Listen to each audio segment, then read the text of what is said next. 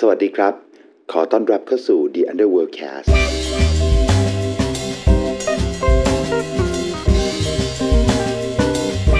Welcome to the Underworld Cast สวัสดีครับ ขอต้อนรับเข้าสู่ UWCast ทุกๆวันจันทร์เราจะมาพบกันแบบนี้กับผม โอ๊กสกันรนชาวรัตน์เป็นผู้ดำเนินรายการ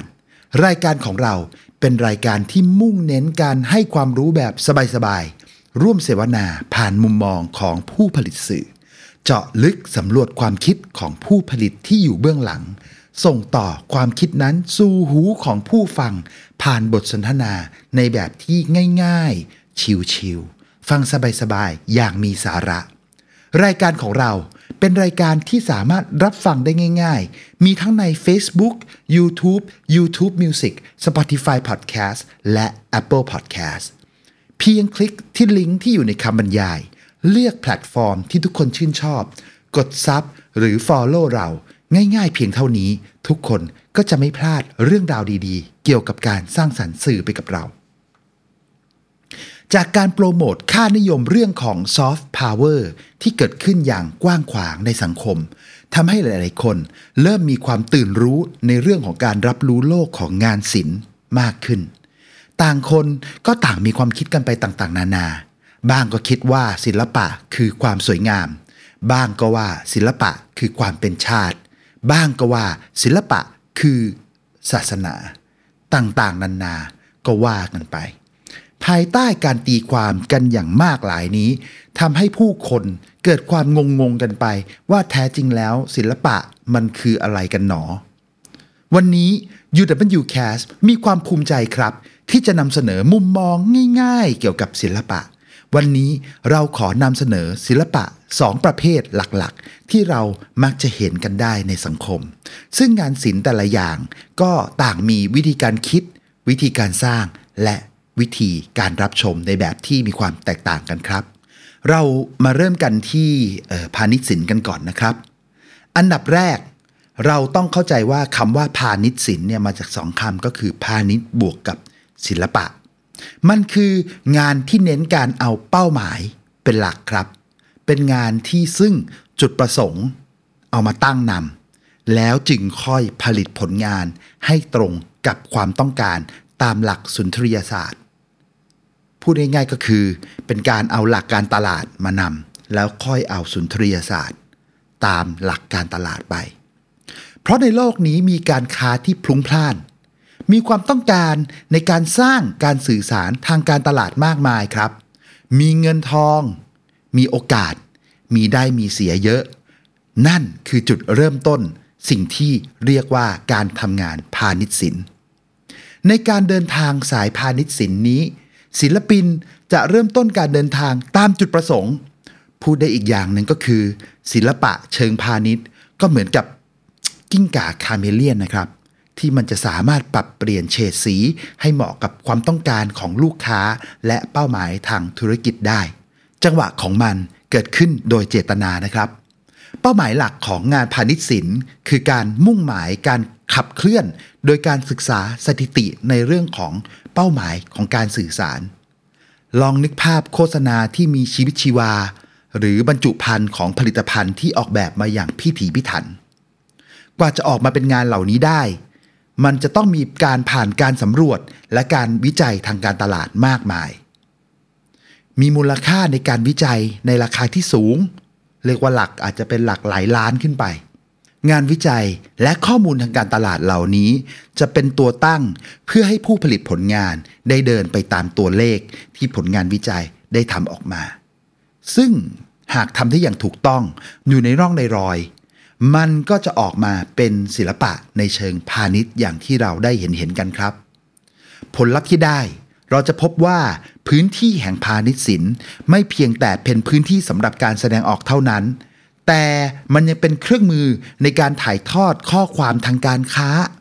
การขายแนวคิดของผลิตภัณฑ์ที่ซ่อนอยู่ในผลงาน และแทรกซึมตัวเองเข้าสู่ผู้ชมเฉพาะกลุ่มที่ได้รับการออกแบบมาอย่างแยบยลชาญฉลาด เวลาและงบประมาณ คือสิ่งสำคัญในอาณาจักรนี้นะครับ และแน่นอน ศิลปินก็ต้องใช้ชีวิตภายใต้ข้อจำกัด ด้านเวลาและงบประมาณนี้เช่นกัน ประสิทธิภาพเมื่อบาบรรจบกับความคิดสร้างสรรค์ ในขณะที่ศิลปินเชิงพาณิชย์ จะเป็นผู้เสกสรรนำวิสัยทัศน์มาสู่สายตาของผู้ชมกลุ่มเป้าหมาย ขอเน้นย้ำอีกครั้งเพื่อให้มั่นใจว่า สำหรับงานพาณิชย์ศิลป์งานของพวกเขาไม่เพียงแต่จะต้องน่าดึงดูดใจลูกค้าเท่านั้น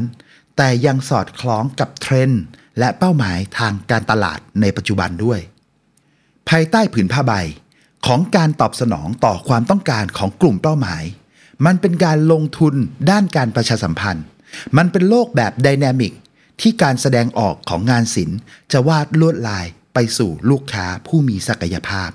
มุ่งตรงสู่หัวใจของผู้บริโภคครับ ทีนี้หันกลับมามองอีกทาง คืองานวิจิตรศิลป์ซึ่งมันคือประหนึ่งกับงานซิมโฟนีแห่งการแสดงออกแบบไม่ใช่ทางการค้าอีกต่อไปแล้วนะครับ มันเป็นการแสดงออกส่วนบุคคล ซึ่งคำนี้เนี่ยสำคัญมากเลยนะครับ ในการก้าวเข้าสู่อาณาจักรแห่งงานวิจิตรศิลป์ ที่ซึ่งผืนผ้าใบกลายเป็นประตูสู่จิตวิญญาณของศิลปิน ในที่นี้จังหวะของงานไม่ได้ถูกกำหนดโดย เวลาและงบประมาณ หรือความต้องการของตลาดอีกต่อไป แต่ขึ้นอยู่กับโรงมหรสพที่ก้องกระหึ่มที่ภายในของศิลปินผู้ให้อารมณ์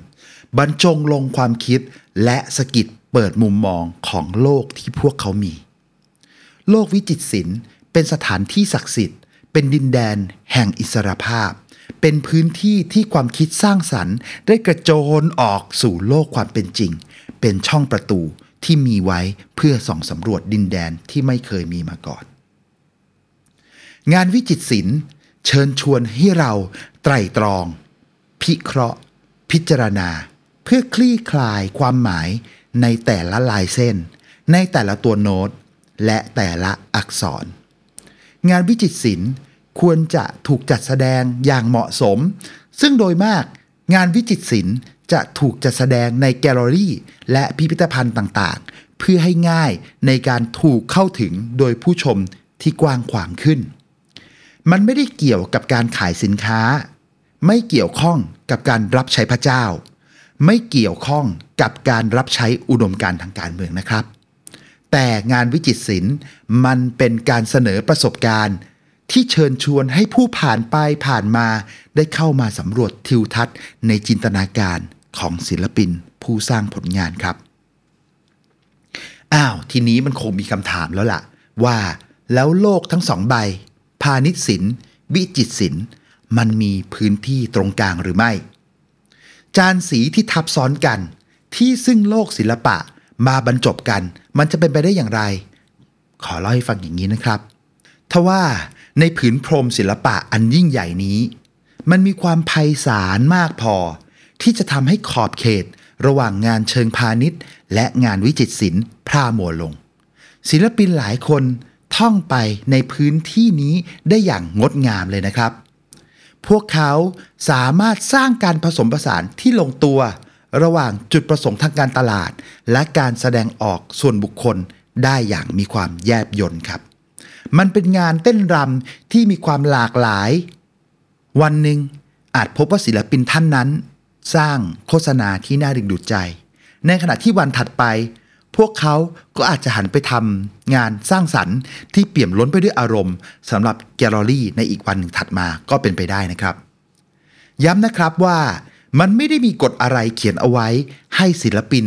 ต้องเลือกที่จะทำอะไรอย่างใดอย่างหนึ่งไปจนชั่วฟ้าดินสลายคำถามที่เกิดขึ้นบ่อยๆ คือ แล้วศิลปินควรจะมีเจตจำนงอิสระหรือไม่ พูดได้อีกอย่างหนึ่งก็คือ ศิลปินควรผูกพันกับความคาดหวังทางการตลาด หรือที่แท้พวกเขาควรจะได้มีอิสระที่จะส่องสำรวจความลึก เดินทางสู่หนทางของการแสดงออกส่วนบุคคล ตรงนี้ต้องตอบว่าคำตอบอาจจะอยู่ที่การสร้างสิ่งที่เรียกว่า สมดุลที่ละเอียดอ่อนนะครับ โดยแนะนำว่าศิลปินควรใช้เจตจำนงเสรีเพื่อส่องสำรวจความสุดโต่งของโลกทั้งสองใบ โลกพาณิชย์ศิลป์และโลกวิจิตรศิลป์นะครับ ด้วยการมีเจตจำนงอิสระทำให้ศิลปินเลือกได้ว่า เมื่อไหร่ที่ควรจะทำให้อะไรสอดคล้องกับข้อเรียกร้องภายนอก และเมื่อใดกันที่จะปล่อยให้เสียงภายในนำทางกระบวนการสร้างสรรค์ของพวกเขาครับ ที่สำคัญก็คือ ในยุคดิจิทัลที่เรากำลังอยู่กันนี้ มันได้สร้างความเปลี่ยนแปลง มันได้พังทลาย ข้อจำกัดสุดขั้วเหล่านี้ออกไปอย่างมากเลย ในปัจจุบัน ศิลปินสามารถเข้าถึงแพลตฟอร์ม ที่ให้บริการที่หลากหลาย ที่มีทั้งที่ที่ศิลปินสามารถแสดงผลงานเชิงพาณิชย์ แล้วก็มีที่ที่ทั้งให้ศิลปินได้แสดงออกถึงงานวิจิตรศิลป์อย่างไม่ยากเย็นจนเกินไปนัก อีกอันที่น่าสนใจก็คือ สื่อโซเชียลมีเดียครับสื่อโซเชียลมีเดียในตอนนี้มันได้กลายเป็นผืนผ้าใบในตัวเองไปเสียแล้ว มันได้ทำการเชื่อมโยงศิลปิน กับผู้ชมที่หลากหลายทำให้ศิลปินไม่ว่าจะเป็นทั้งสายพาณิชย์ และสายวิจิตรได้ปรับปรุงวิธีที่ผู้ชมจะได้มารับรู้และชื่นชมงานศิลปะของพวกเขาได้อย่างสร้างสรรค์นะครับ บทสรุปก็คือ ทั้งผู้สร้างและผู้ชม พวกเราทั้งหมดโชคดีกันมาก ๆ ที่เราได้มีชีวิตอยู่ในยุคที่เรามีผืนผ้าใบแบบครบวงจรนะครับ ที่อยากจะบอกก็คือ ในการเดินทางผ่านอาณาจักรแห่งการค้าและวิจิตรศิลป์ครั้งนี้ เราก็ได้ค้นพบไปพร้อมๆกันแล้วว่า ภายใต้ความแตกต่างเหล่านี้ที่แม้มันจะมีอยู่ในปัจจุบัน แต่กระนั้นมันก็หาใช่ ไม่ได้เป็นกำแพงที่แข็งแรงอะไร แต่เป็นประหนึ่งกับกระดาษสาบางๆ ที่อนุญาตให้น้ำหมึกของสองสีของทั้งสองโลกได้สามารถซึมผ่านเข้าหากันได้ ณโลกที่เต็มเปี่ยมไปด้วยความหลากหลาย ด้วยการเปิดใจยอมรับผ่านทัศนคติเชิงบวก สิ่งนั้นจะเป็นการอนุญาตให้งานจากทั้งสองโลกได้มาอยู่ร่วมกัน มันเป็นการเพิ่มคุณค่าให้กันและกัน ผ่านการเต้นรำที่มีชีวิตชีวา ผ่านพลังแห่งความคาดหวัง และการมีความคิดสร้างสรรค์ ดังนั้นไม่ว่าเราจะพบว่าตัวเอง หลงไหลอยู่ในจังหวะของศิลปินเชิงพาณิชย์ที่มีจุดหมาย หรือไม่ว่าจะเป็นการดำดิ่ง สู่ห้วงลึกของการใคร่ครวญผ่านประตูงานวิจิตรศิลป์ ขอให้เราเปิดรับสเปกตรัมทางความหลากหลายทางศิลปะนี้ทั้งหมดนะครับ ท้ายที่สุดแล้ว ภายในการแสดงออกที่หลากหลายเหล่านี้ ยังมีความงดงามของภาพที่พวกเราทุกคนกำลังแบ่งปันกัน ที่ซึ่งเป็นภาษาที่สื่อผ่านถึงหัวใจ ผ่านความนึกคิดและผ่านจิตวิญญาณ และไม่ว่าจะอยู่ที่ไหนหรือเวลาใด ท่ามกลางทุกสรรพสิ่ง ศิลปิน ผู้ซึ่งถือผู้กัน แห่งเจตจำนงเสรี จะยังคงวาดภาพผลงานชิ้นเอก แห่งความคิดสร้างสรรค์ของมนุษย์ที่มีการพัฒนาอยู่ตลอดเวลาตลอดไป สำหรับวันนี้รายการ UWCast ผมโอ๊กสกันรนชาวรัตต้องขอตัวลาไปก่อน ท่านใดมีข้อสงสัยหรืออยากให้เราเล่าเรื่องอะไร สามารถส่งข้อความมาได้ตามช่องทางที่มีได้เลยนะครับ ก่อนจากกันฝากประชาสัมพันธ์ว่า เพราะทุกกำลังใจของท่าน คือพลังในการเคลื่อนไปของเรา ฝากกดแชร์